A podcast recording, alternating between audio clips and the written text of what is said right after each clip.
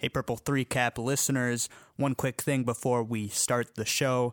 There is a brief moment of explicit language. In fact, there's a single explicit uh, word, um, kind of a third of the way through the show. So, in case you're playing this over the speakers around small children, or uh, you're just uh, don't like that language, just so you know, it, this this might not be for you this week. All right, and now on with the show.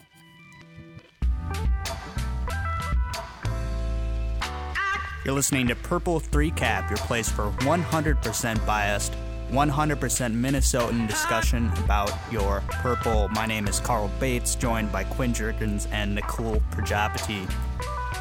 Well, the loss last Thursday saw the Vikings' playoffs odds plummet. We'll talk a little bit about that game, but of course, we'll look to the future and we'll break down the schedule for your Vikings, the Lions, and the Packers as we try to make sense of who will finish on top of the NFC North.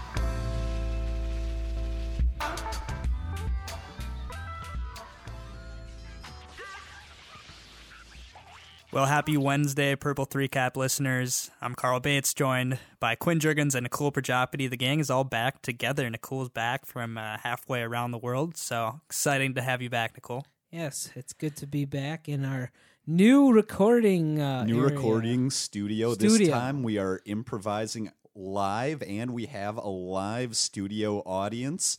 We'll see how much they cheer throughout this podcast, but I suspect it will not be much after a loss. Well, yeah, speaking about cheering, uh, not a lot of cheering going on from Vikings fans after the game on Turkey Day.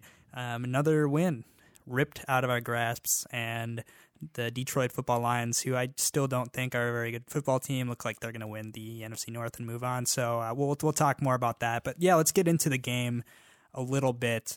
Um, once again, I mean, it seems the pattern um, has been that teams get some movement on us early in the game and put up some points, but after that, um, our defense is able to really shut them down. We're able to buckle down. We know what they're going to go to. It, it's Detroit does not have a very diverse playbook. It's it's fairly simple, and we allowed one extended drive. Everything after that was in control, and unfortunately, you just can't ask the defense to limit mistakes to one drive. That speaks to what Zimmer has said since he's started as coach. You know, the first drives, you know, he gets a feel for how that offense um, that he's playing, how it's working, and then you know he clamps down once he learns you know how this is working live rather than on tape.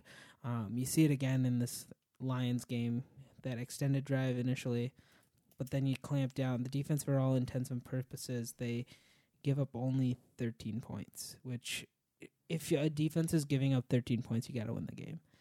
And uh, once again, the Vikings figured out a way to not win the game. So I'd say we're playing for a higher draft pick, but we don't. Well, we kind of have are. We kind of are with our, our conditional pick, um, in a, in a way. in a way, in a way, unfortunately. So let's talk about. We had two big misses this week. One on the offensive side of the ball, one on the defensive side of the ball. Uh, let's. We, we were talking about the defense right now, so let's talk about Newman being out.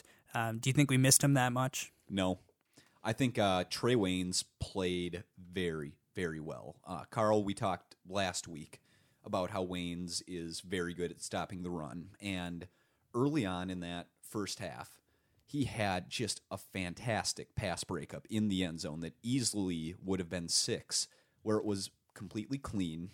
He didn't have his hand on the receiver, and he puts his left hand in perfect position to just swat that ball out of there. And that's an all pro Michigan State grad right there. Um, the stats might uh, say otherwise. Um, I was only able to watch um, the highlights of this game due to me being out of the country, but uh, the Lions are go for ten point one yards per pass, twenty three receptions, two hundred thirty two yards. So um, that might be a lot of fluff um, when it really matters. Our defense might be clamping down, but um, if you're getting more than I would say eight or nine yards per pass, that's good. But when you're getting up to ten, you're getting a first down every time you're passing the ball. So um, teams are at least this team, this Lions team, moved the ball pretty effectively against us. If you just look at the stats Was it 10 yards per pass or 10 yards per completion? per twenty three for two thirty two, so ten f- per um, Completion. completion. Yes. How about what was what was uh, Stafford's line for 23 for what? Yeah, he was he, he was not incredibly effective. He was twenty three of forty for two thirty two, one touchdown, zero interceptions. So, So when that's when it- about five and a half per drop back, and that's really what you need to look at because so many of those are going for zero zero yards. right. I'm just I'm just saying when you when you drop back to pass and get ten yards, it's When, when when you hand the ball off and get ten yards, that's also impactful. So uh, one thing I noticed with with the defense is that Adi Cole was getting uh, more snaps than he, he has really up to this point in time. Um, do you have any takes on that, Quinn? At all? Did you notice? Um, you know, was it more rotation in the linebackers, or did we just play it less nickel? I think it was more rotation in the linebackers. As you see, Chad Greenway is getting old. This is likely to be his last season, sadly. And Kendricks, I I just don't think he's fully healthy. Now he did have a tremendous play on third and short at the end of the first half where they ran a swing pass, which nine times out of the ten nine times out of ten will get you the first down. Kendricks came out of nowhere, but you can tell that he's not as fast to the ball as he would have been in, say, that game against Carolina. So uh, when uh, before you got here, Quinn, uh, Nicole, and I were, were chatting a little bit, and we are going through, especially the second half, um, and the possession that the Lions had. And in the, in the second half, they went punt, punt, punt, and then that last drive. Um, l- besides the last field goal, but they had that last drive um, near the end of regulation where they got the field goal. They really had nothing going. Um, the problem I think the problem we had is that okay, so so we barely win the time of possession. So we're we're keeping the ball, but we're not getting anything out of it. So I know there there was one drive you were talking about, Carl, where we have the ball for what like five or six minutes, and we end up punting off of that and like not even getting any points. Like that's usually when you have even we we actually win time of possession 31-29, but um, when you when you have time of possession, if that's the type of offense you want to run, you have to score points when you hold the ball like that.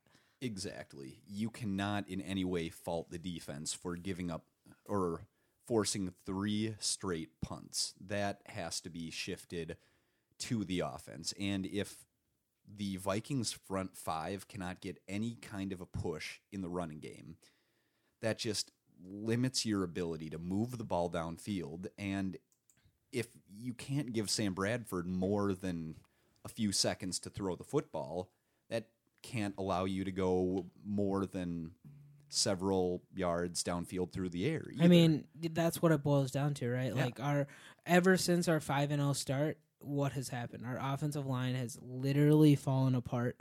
Um y- y- you're hoping for days where Matt Kalil's starting and that's a disaster. like, Exactly. right? Like I, I remember one of the best Nikul Prajapati quotes on this show was looking at Andre Smith and Matt Kalil in the Packers game, right. turning around as both the guys that they were supposed to be blocking were just destroying Sam Bradford. Mm-hmm. And now we're looking at those guys, backups, backup. We bring in a guy who's supposed to play the rest of the year. He's also out for the year. So now we're Yeah. looking at guys that are practice squad. L- Let's let's Willie highlight Beavers. Yeah, let's highlight one one of them in particular. Willie Beavers in the 2016 draft is rated literally the worst offensive line talent in the draft, and we drafted him. We didn't sign him as a free agent. We drafted this guy in the fourth round. in the fourth round, and he's rated like consistently the worst offensive lineman in the draft. Every player is rated from a scale of 0 to 10. 10 being a once in a generation talent, I believe the a la only Adrian Peterson. A- No, Adrian I don't think he Peterson even got was about that. an yeah, 8.5. I don't think he even Luck got that was right. about the only guy who's come close to Right. a 10 in the last, you know, 8 to 10 years. Mhm. 5 is kind of typically your lowest pick, like the low like the last guy who's going to be picked. Beavers was a 3.8. Yeah, that's like you're going to not play in the league. And that's a fourth round pick. Yeah, terrible pick. Terrible, absolutely terrible pick. We we actually, I believe, cut him and then, had to re-signed him. re-sign Yeah. him because we have no one left on this offensive line. It's it's literally at this point picking up people off the street just to plug, just to field an offensive line. So let's go back to August 1st and talk about the guys that you thought would be playing offensive line for you this year. Phil Loadholt got hurt, Gone. Retired. Jonathan Sullivan, we had to cut him. Great, great center, by the way. He slotted in perfectly for Matt Birk after he left. Yeah, very, very yeah, serviceable he was a very center. good center, but he he's somebody who just got hurt a little bit, Right. and we had to cut him to make room for Sam and, Bradford's and cap he number. he hasn't been picked up by any teams either. So his career, for again all intents and purposes, is done is too. over. Uh, Matt Kalil out for the year. This this is a player that was an All Pro his rookie Yes, season, yes. and he's only regressed since. Andre Smith out for the year. He's so, somebody. so serviceable. He was a solid, solid player. He Oh, yeah. wasn't going to be a Pro Bowler at any point, but he was solid. He was up front. going to be reliable, I would say. Reliable, someone that can b- block that right side.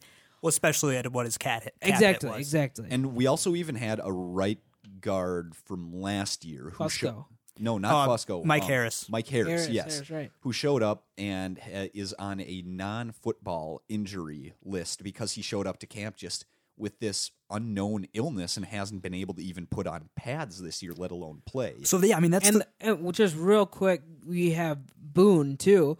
We this big money signing that we co- get from San Francisco, and he's been injured this whole year, on and off, going in and out for Sirles. He just hasn't been the player that we were expecting. You know, he was supposed to be that. Well, when he's healthy, he has been, but when you're that No, no, that's that what I'm much- saying, yeah. exactly. well, and then on top of that, now Berger is out with a concussion. It's announced he's not going to play tomorrow in the game against Dallas. So Nick Easton now will be coming in. But Yeah, this is the, this is the crazy thing. Uh, just just to go back to there is all this competition, and not just competition, veteran competition in training camp. A couple of veteran guys don't make the roster, not on anybody else's roster at this point in time. But still, there is a lot of depth going into this year, and it's like it's like they planned for it as about as well as they could uh, with the cap situation that we had, and it's still absolutely didn't work. I, I don't know if I could even name our offensive line at this point. Like, who is starting at left tackle? Your favorite, Oh, Clemmings. oh, Jesus Christ. Ah, I, I hate that. Like Clemmings could potentially be the best offensive lineman at this point. Like, I got, I got goosebumps. Just ugh. yeah. So we have Clemmings, Boone. Is he injured? No, He's he'll be good, he's playing. good, Okay. Clemmings, Boone, unknown Easton at center. Harvard man.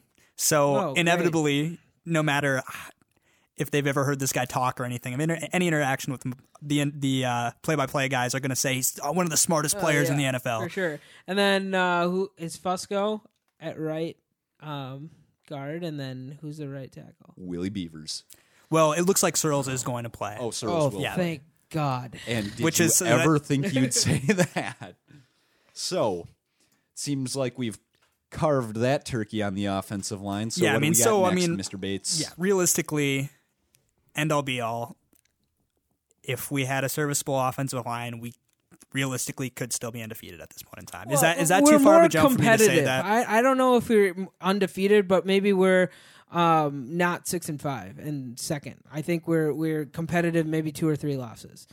Um, but th- it's been a tire fire ever So, since. I mean, you're still looking week. at a team that can make a Yeah, oh, yeah, playoff Oh, definitely. This, definitely. this is a playoff team, and we'd be in first in the NFC North. Easy. the way the way that it's shaped out. If all things equal, Well, let's round out our discussion on the offense. Let's talk about Sam Bradford. Sam Bradford this season has completed 71.3% of his passes, which is on ra- on pace for an NFL record for the highest in a single season. Yet, has he gone over 300 yards yet? Hmm, I- I'm I- not Maybe sure. once. I don't, I don't Yeah. know. So this is a stat line. It's uh, 31 for 37, 224 yards, ruthlessly efficient.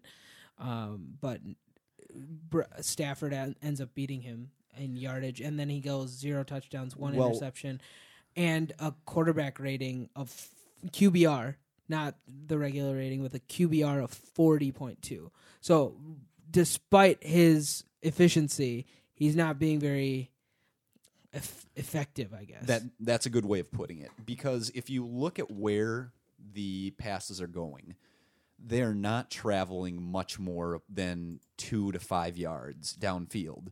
That curl route that got intercepted at the end of the game was just about the longest pass that he was able to throw because that's the longest he'd been able to hold the ball for. exactly. And I think at one point he hit 12 straight passes, give or take a few.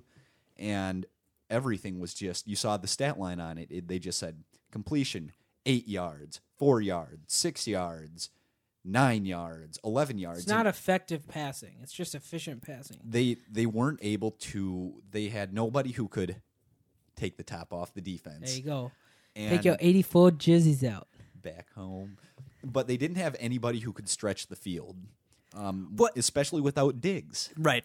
Definitely miss Diggs. Yep, with Diggs, we win that game.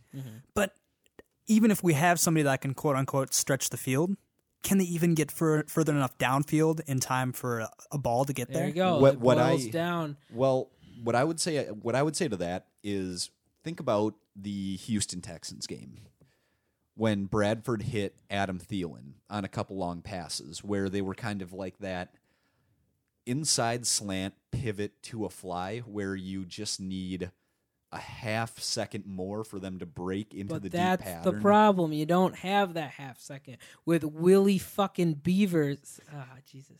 Sorry. With Willie Beavers and uh, Clemmings as your tackles. You don't have that extra time. Like in the Houston game, you had that half second more. But in in the in the games since, you don't have the time. You just Well, how about have this? it. How about this? Sam Bradford was not sacked a single time. That's something worth noting. right. And that's the offense of coordinator, you know, planning for our lack Tailoring of the The, talent. the Yeah. coaches are doing their job admirably. Mm-hmm. and thinking the thinking of the fact that we dropped back 37 times and only had 6 incompletions. 9 times out of 10 that's going to be a win. Easy. Well, that also tells you that the receivers are running routes well and having good hands. Mm-hmm. The other thing that tells you is we have no running game to speak of. Right. And while we, we keep hearing that Bradford's taking beatings, what often is lost on people is the fact that you can say anything you want about Asiata or McKinnon not really being NFL running backs or L- NFL starting running backs. But you always hear, okay, Adrian Peterson got hurt. That's why the running game's not doing No. well. It's it's the offensive line just letting the middle linebacker walk through Let's but the A gap and boom. you know they were they were talking about this too with Adrian Peterson before he went down. I, I don't understand the argument where people are like, "Oh, if Adrian was back, we'd be running." He was averaging like 2.1 yards a carry before he got injured. Like the offensive line even then wasn't creating any push. Minnesota in this game goes 16 rushes for 82 yards, just barely over 5 yards per carry, but they've also added Patterson's 22 yard jet sweep. Right. If you take that off, it's like a 3 yard per carry. Well, and a lot of those worthless. runs were in the wild card, Yeah. wild, uh, a wildcat. Yeah, yeah, formation. But like, if you take that 22 yard um, carry away, you have about a three yard per carry average, which is not going to do it in the NFL. Like, it, it just doesn't work.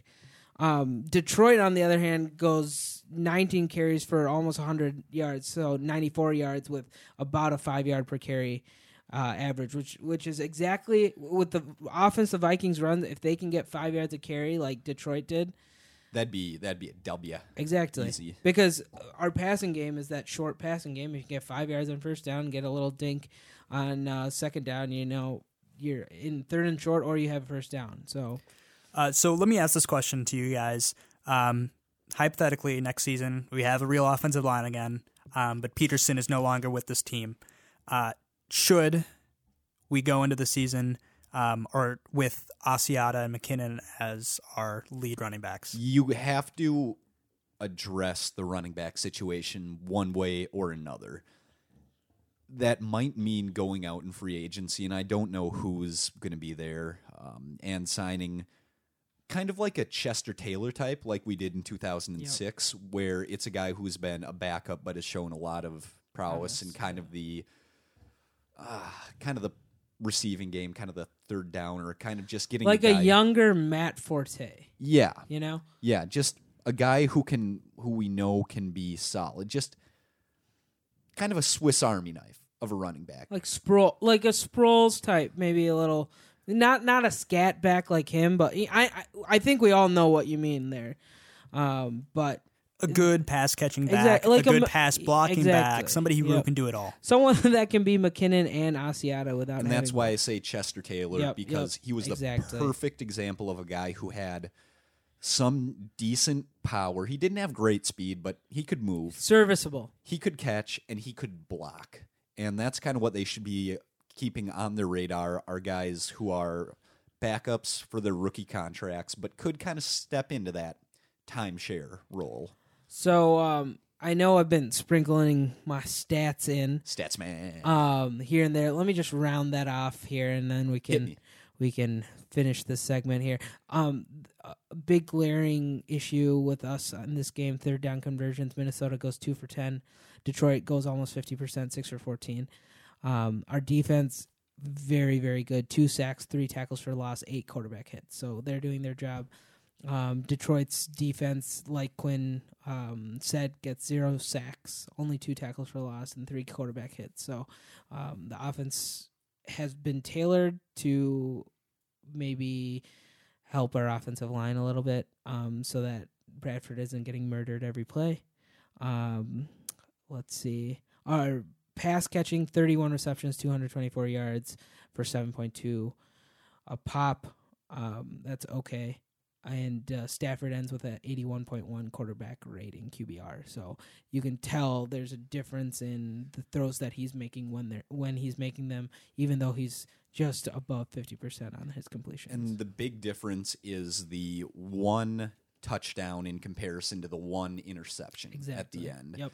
And like the game that was played here a couple weeks ago, these two teams, the Vikings and the Lions, are built the exact same with a lot of kind of Their short- offensives are, yeah. and and even the defenses, the Lions have a very good pass rush. Typically, you didn't see that as much because Fair enough. uh, Bradford was getting rid of the ball within two seconds. But they have a good pass rush. They have a very underrated secondary and fast linebackers.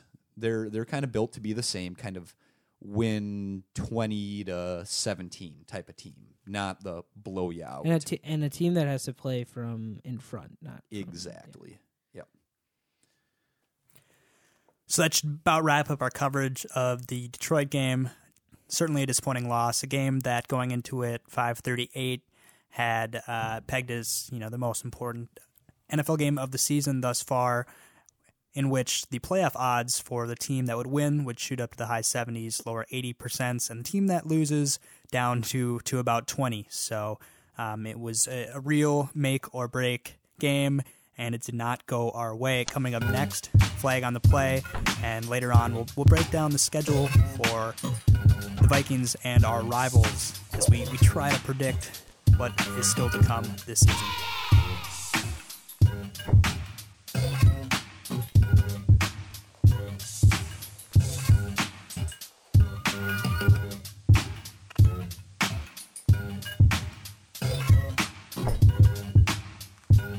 It is time for everyone's favorite segment, Flag on the Play. And for those of you turn, tuning into Purple 3 Cap for the first time, it's anything that happens around the NFL that's funny, stupid, or just makes you say, come on, man.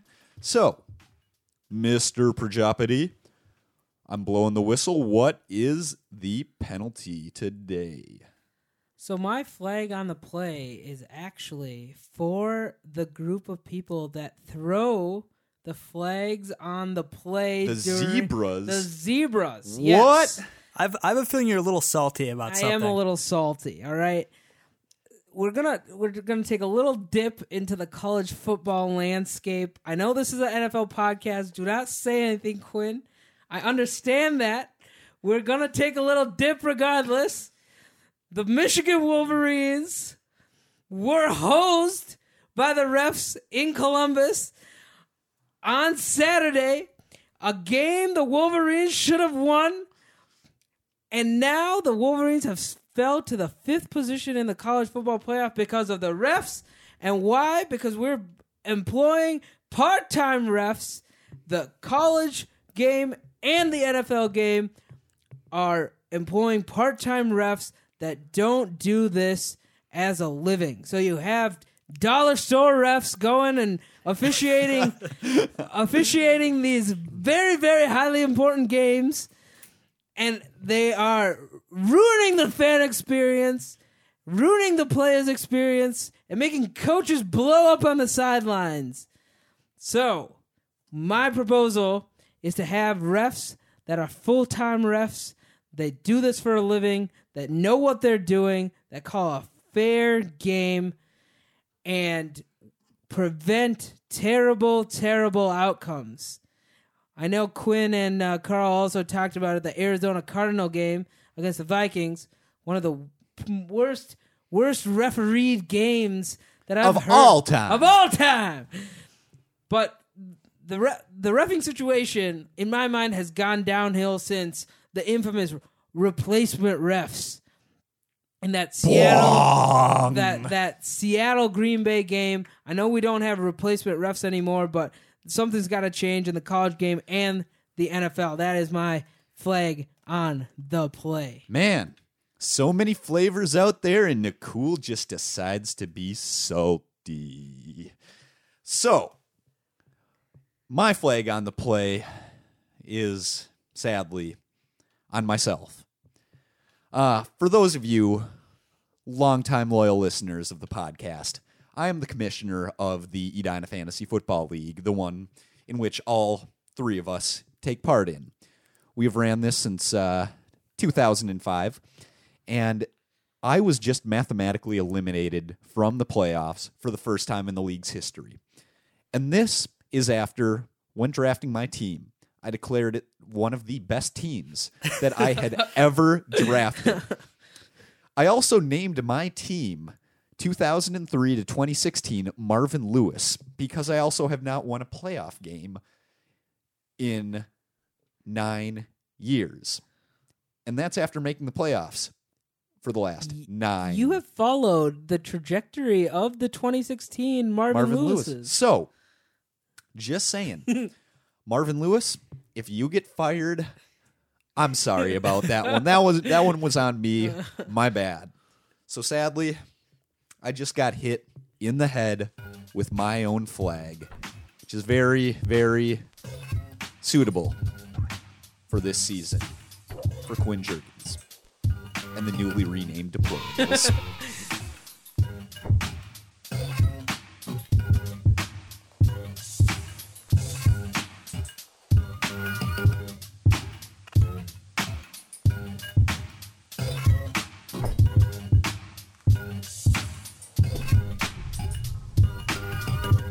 All right. Welcome back once again.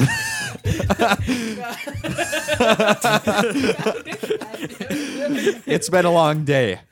Well, right. So back.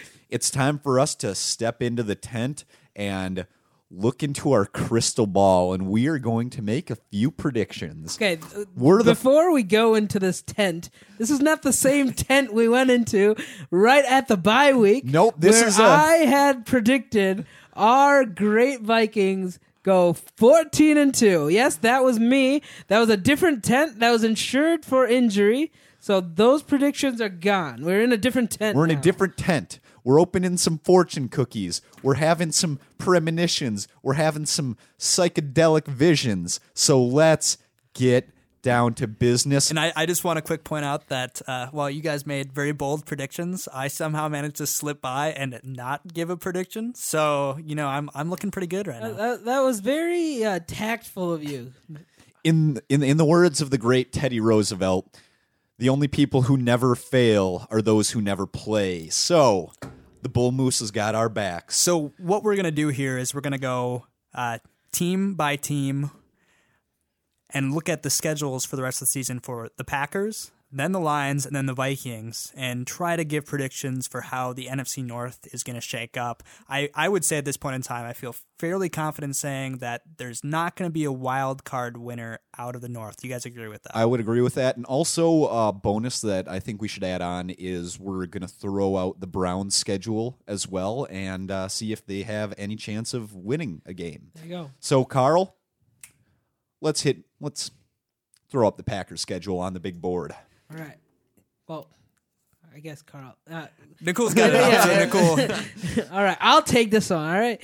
So we have Week 13 coming up for the Packers, and, and just a really quick note: we're not going to cover the Bears either because they suck. The Bears still suck, There you go. but they beat us. Doesn't matter. I don't know what you're talking about. Um, so Talking about practice. we have week 13 coming up. The Green Bay Packers host the Houston Texans. Um, I think the Packers will win this. And That's a Packer W. That's a Packer W. I think the way Houston has been playing lately, especially their offense. I mean, Osweiler just looks. Somehow he looked like a good, like not not a good, but a passable quarterback. Passable, exactly. Someone And- that could lead the offense. And and he has put up. Are, are you talking in Denver or in? Denver? Yeah. and and he has put up worse, and he's just looked awful in Houston, despite the fact that he has a much better running game. And DeAndre Hopkins, you're not getting the ball to one of the most prolific receivers in the game right now. So yeah, I think the stat is DeAndre Hopkins has uh, more catches than Julio Jones, but he has yet less yards receiving than uh, than David Johnson in Arizona. that would not surprise me. so I- I have. Oh, go ahead. So I actually this one is close to a push for me. Um, what Green Bay has going for them is that their worst part of their team is their secondary, and they don't have to face a real quarterback. So I, I think I agree. I think it's a Green Bay win, but I, I just wanted to say I don't see this being as one sided as maybe maybe Right. Quinn sees it. I, I'd say something like thirty-one to twenty here. So a comfortable, comfortable win. there you go. So um, They're one to know at this point. We we agree here. Want to know? Want to know? Um, they just to give some background. They are five and six right now, third in the NFC North. Um, so we have it, one we have them at six at six and six yeah, now. six and six. Um, next, the week after that, they uh, host actually Seattle, and I, um, I have to believe the Packers win that one because they Revenge have- Bowl? Oh, they've been screwed by the, the Seahawks multiple times. Um, during multiple years, so they ha- I I don't see them losing that one. They're gonna wake up for that one for sure. And where's the game? in at Lambeau, I I think that's that's the biggest key. Is it, it is at Lambeau and it's a revenge game. So I think the Packers will be able to pull. It'll be very close. I think though, very very close. I, I see the Packers losing this game. I think Seattle is a very good team. They're not riddled with injuries. Their offensive line looks completely out of sorts as well, It, though. it it does. It does. They scored what five? Five was it just five points against? Tampa Bay. Tampa Bay? and they lost against Tampa. The the confounding thing is the week before that, Russell Wilson lit it up against That's what New he is, England. though. He's yeah. a, he's an up and down quarterback. I the the reason why I think the Packers are going to win is because it's at Lambeau. That's it. That's all. I, it will be a very close game, and the only team that gets those stupid luckier calls than the Packers is the Seahawks. Exactly. So I, I go with Seattle. I'm I'm game. also gonna go with Seattle for just for the spread because I think I think most people would put this down as a loss for the Packers. Sure. So mm-hmm. so. Who do we got third for Third GB? for the Packers, they go to Soldier Field against the Bears. That, depending on, I, that's Ooh. gonna. I think Depends it's who's gonna playing depend- quarterback. Well, also, I think it depends on how that Seattle game goes because if they lose, their playoff chances take a big hit. And what are the Packers playing for at that point? You know, except for beating the Bears, but we we try to beat the Bears too. And Soldier Soldier Field's a tough play to place to win. Jay Cutler has two good games a year, and they are always against Minnesota. Mm-hmm. He plays like garbage against Green Bay. I, for me, this is a, win? this is an obvious win. Well, I th- I think even if Green Bay loses against Seattle, there's still plenty to play for in this game. One, because uh, as we'll get to, Detroit has a tough schedule for the rest of the year, and two, I mean, for us, our main rival is the Packers. But for the Packers, I think many Packers fans, I guess maybe it depends on where you live, but for most Packers fans, I think they actually have a stronger rivalry with the Bears than they even do with the Vikings. So mm-hmm. I think it's it's a very important game for that team. I also I would I'd put the Packers down as well, though I think this one will be closer than mm-hmm. the first matchup earlier this season. All right, so Could we be a Jay Cutler last minute interception. So we have a win, a loss, and a win. Um, and unfortunately, the next game the Packers have is at Lambeau on Christmas Eve against our Minnesota Vikings. I don't see us winning that Nope, at all. not a chance. I think that's a Can that's we a just easy gla- gloss Yeah, over that? So the good news is uh, the Vikings have the potential to ruin all our holidays this year because they've ruined Thanksgiving, they've ruined uh, Halloween, Oh, yeah, ruined ruined Christmas Eve. I don't know. Did they play on Labor Day? Probably not. But Oh yeah, I'm. I think we can agree that Bridgewater That's gonna got I- I- it- injured on like Labor Day, so be, well, though we might have might have Peterson back at this point in time. Yeah, yeah, great. still. But, I, I would agree though. I, Yeah, this no is way. this is a win for the Packers. yep. And Week then- 17. On New Year's Day, on the first of January, they have the Lions at the Lions, where that hail mary victory occurred last year, and uh, this will be a interesting game if the Packers ha- continue to win. Um, it could be a game that decides the division. It that that's very true. Um, it always it will all depend on who needs to play for what. Exactly. And I'm I'm going to put this down as And at this a- point in time, what we have them at eight and seven. We have them at so they're Yep, uh, eight and and seven. at this Yep. point. Yeah. and I, I just think that Detroit will still have something to play for. I think they will have the division locked up, Hmm. but I don't think that they will have kind of the seeding locked up for the NFC. So I think they'll Detroit will have something to play for, and I Go think they're a it. better team than Green Bay at this point. So I say it's it's a loss for Green Bay. Okay. So that means that Green Eight Bay eight. goes eight and eight, which Worst under the Mike McCarthy, Aaron, Aaron Rodgers, Rodgers era. era. That that sounds about right. Yeah, eight and eight, uh, five hundred team. Um, we'll see how our predictions go and where they stack up. But let's move to the Lions. Um, coming off of victory against the Vikings, they go to the Superdome in uh, New Orleans. Against I'd say that's Brees. I think that's a loss. New Orleans is a weird football they team. are. Mhm. They're They play better at home. They do. much better at home. Obviously, most teams play better at home, but they but it's play. noticeably better. They with- play significantly better at home. Um, I tend to agree with you guys. I think the Lions probably lose that. Because I think I think New Orleans is going to be able to put up points in this game, and I don't know. I mean, we, we've seen Detroit score. I mean, their ceiling has been about thirty points, mm-hmm. and they could do that, but I I think they're going to have a hard time winning a shootout. right. It's hard to win a shootout at New Orleans unless your name is Tom Brady, Peyton Manning, or Aaron Rodgers. Yep. So who's after the Saints? So after the Saints, they have Chicago at home. I think that's an easy victory for That's the a W. for the Lions. Um, after that, they go to the Meadowlands to play the New York Football Giants. Ooh, That's going to be a very interesting game because the Giants are probably going to be in a dogfight in the East. they will be in. They are a playoff team this year, unless Eli Manning proves to be Eli Manning.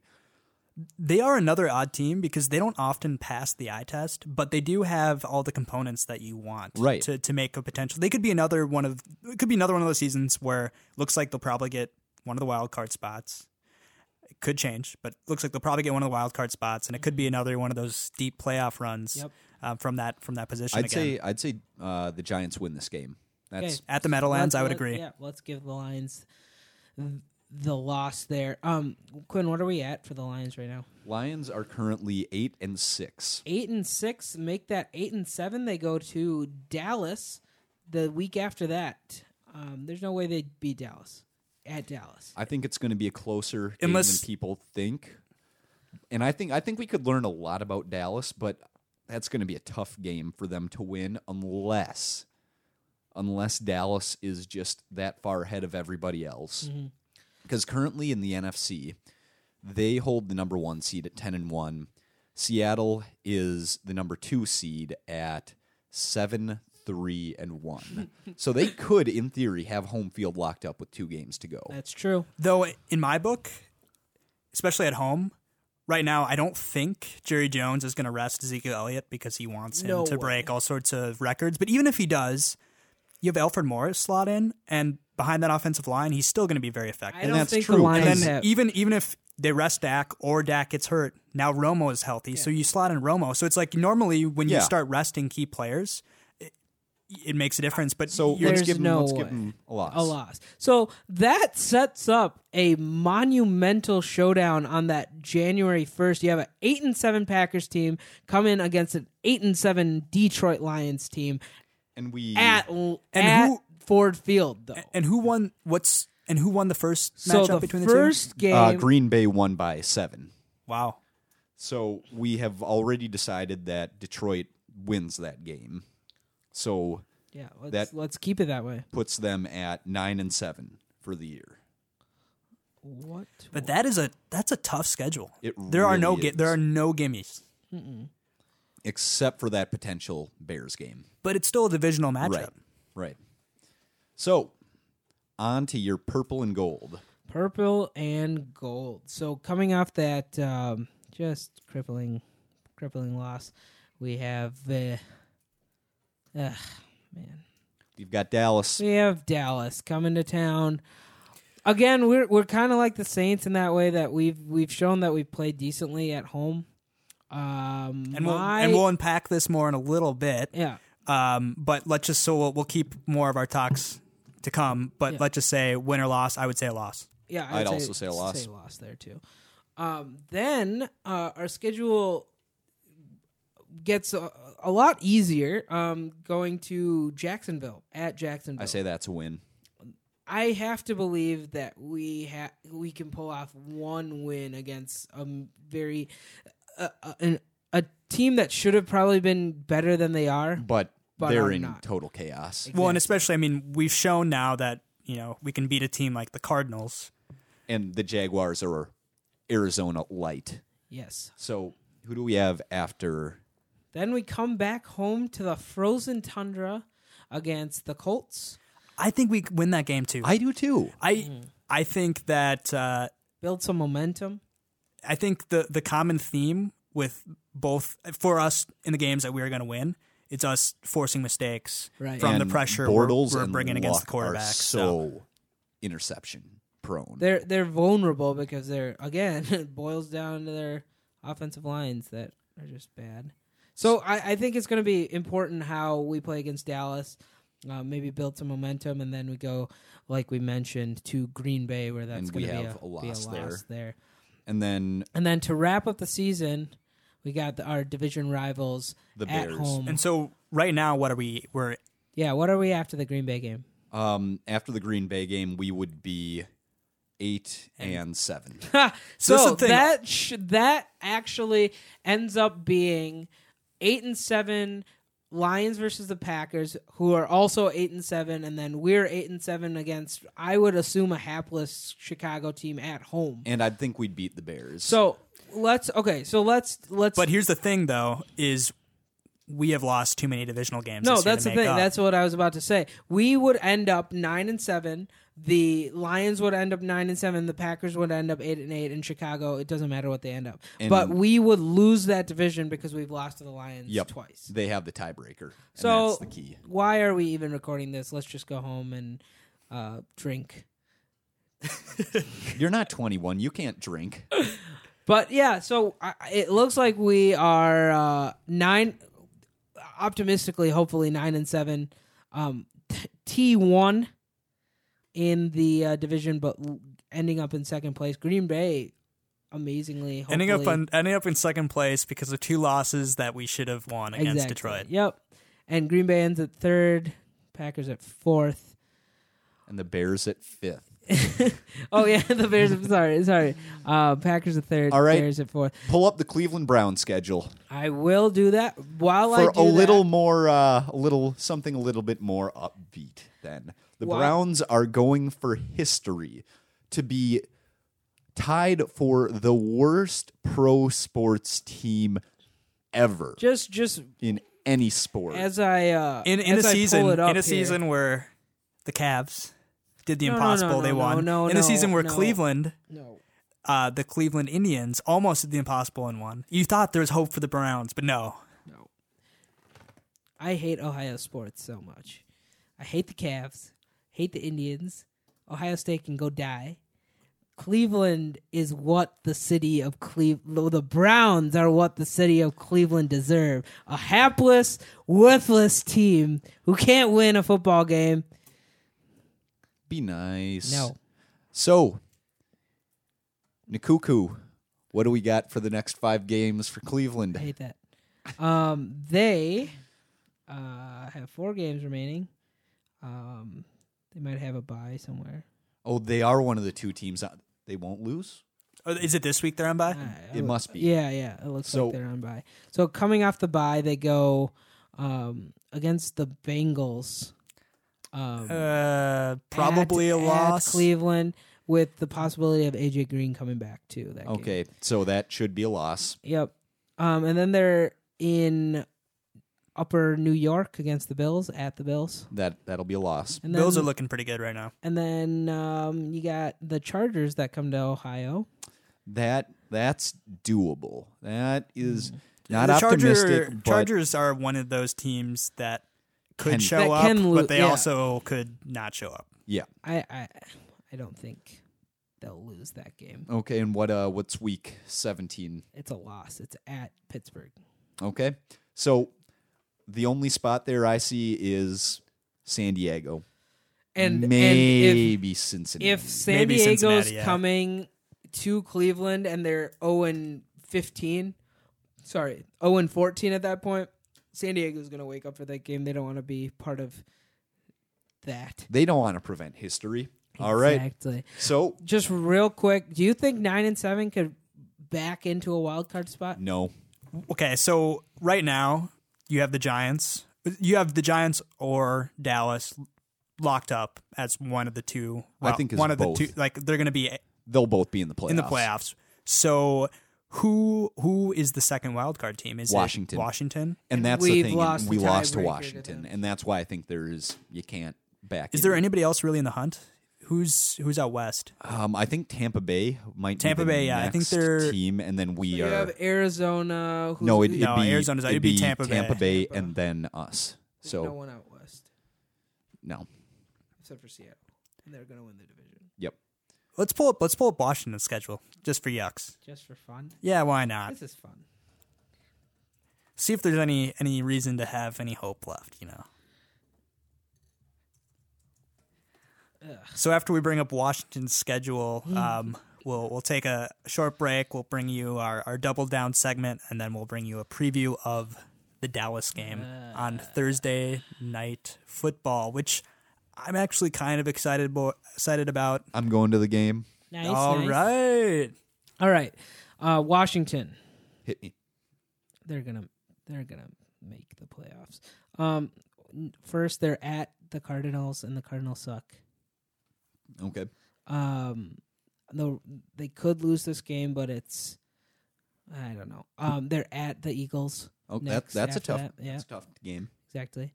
And then um, they're at home against the Panthers, who suck. Well, Mm, See, all of these could be bogey games. they could be. They could be. but not when you're playing for something.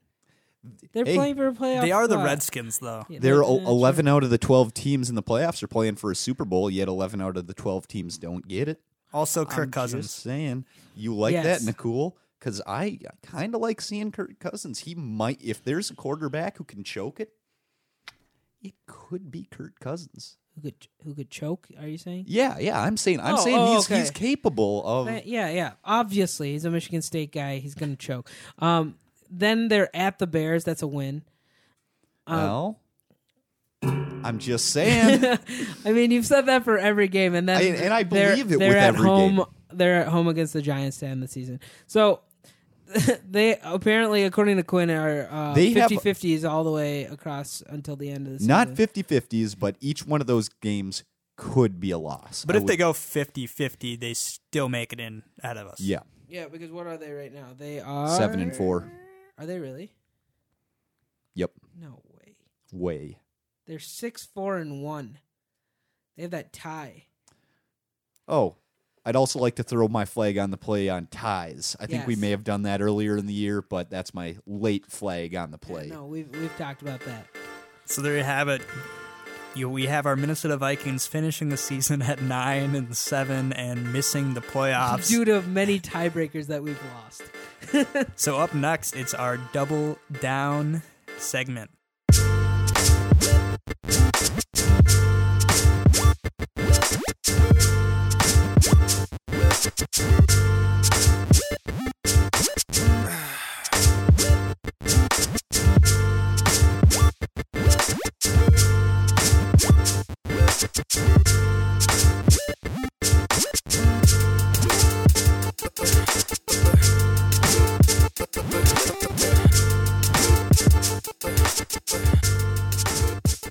So, double down is when you are dealt an 11 and you see the dealer with a 6 and you think, damn, I could really make a lot of money on this. Dealer, hit me. I'm throwing down twice as much cash, and I know Nicole's flushed with cash, so what do you want to double down on this week? All right. So my double down is if I was a GM for an expansion team and I had my pick of all the players All the players. that have ever played in the NFL, okay. I would take a all-star, Hall of Fame, guaranteed offensive lineman.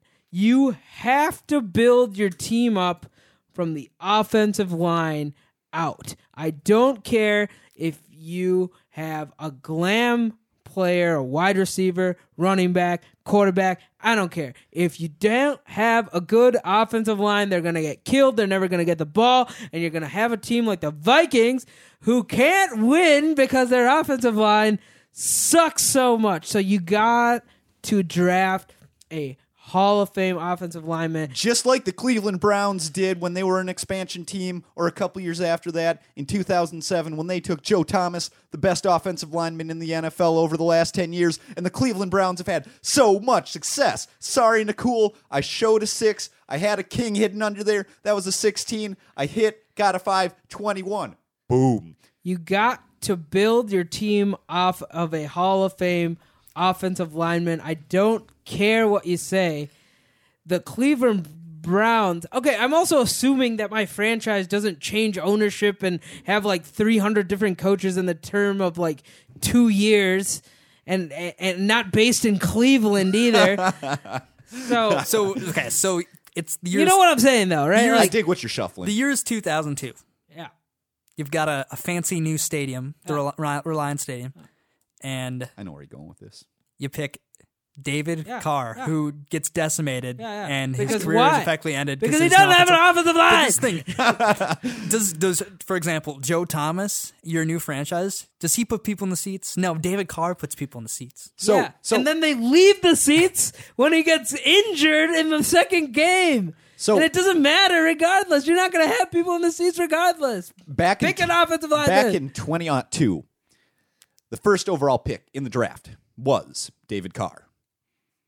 And he was a bust, didn't have an offensive line. Second overall pick was a guy named Julius Peppers. Fantastic player, still in the league today, future Hall of Famer. Third overall pick, off the top of my head, I do not know. Fourth overall pick, the Buffalo Bills took the first offensive lineman who everybody thought was the cat's meow, Mike Williams. Who? Exactly. He was terrible. Who the Vikings take in 2012? Fourth overall pick. Did they take a running? No. Did they Oh, oh. take a quarter? No. Did they take an offensive tackle? Yeah. Matt Kalil. Matt Kalil was an All Pro as a rookie, and he So led Adrian Peterson, road graded Adrian Peterson forward. Listen, in 2008, we had Matt Birk, Hutchinson, Steve Hutchinson, Bryant McKinnie.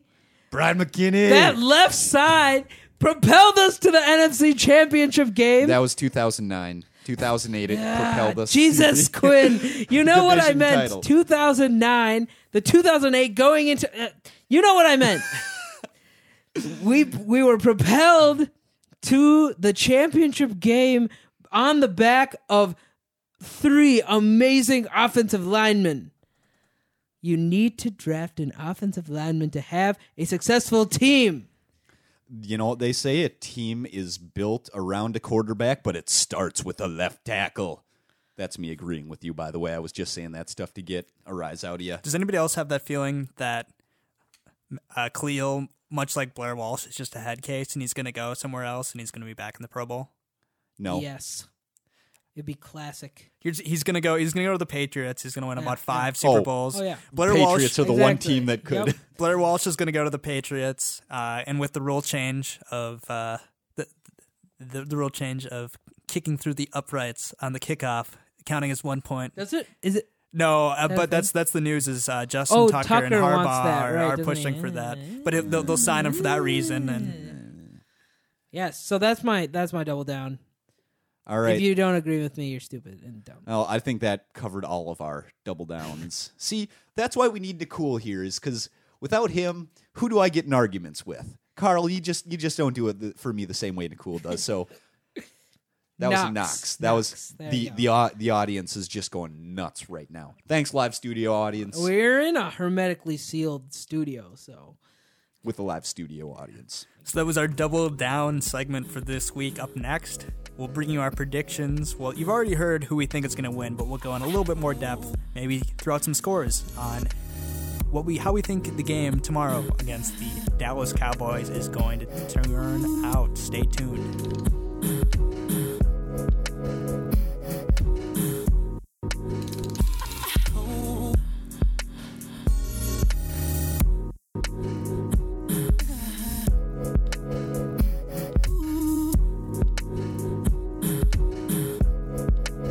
Big game Thursday night football. Of course, there's the question go back and forth. National TV. Are we going to get rid of Thursday night football? The league has come back and said no. We're doubling down and, God and saying They we need to get- love Thursday they, night football. they need to get rid of that. Um, Nicole, of course, missed last week. We listed our top five enemies of the show. Roger, Roger Goodell, Goodell was on made the there, um, and he's he's proving his worth so. every week. But big game. I'm excited. Dallas is a great football team. Uh, what do you guys think? Do we have any shot? No, nope. but here's my wild card prediction: Ezekiel Elliott gets hurt. Oh, I like that. Quick, saying it. quick! I gotta gotta go pick up Alfred for my fantasy team. I already have him in one of my leagues. Not the one that you're eliminated from, though. Are you? Nope, No, nope. not That one I'm carrying Adrian Peterson. Ah, waiting for the prodigal son to So return. I'll, I'll throw it. I actually see this game a little bit differently than maybe the two of you do. I actually think it's going to be competitive, and here's why.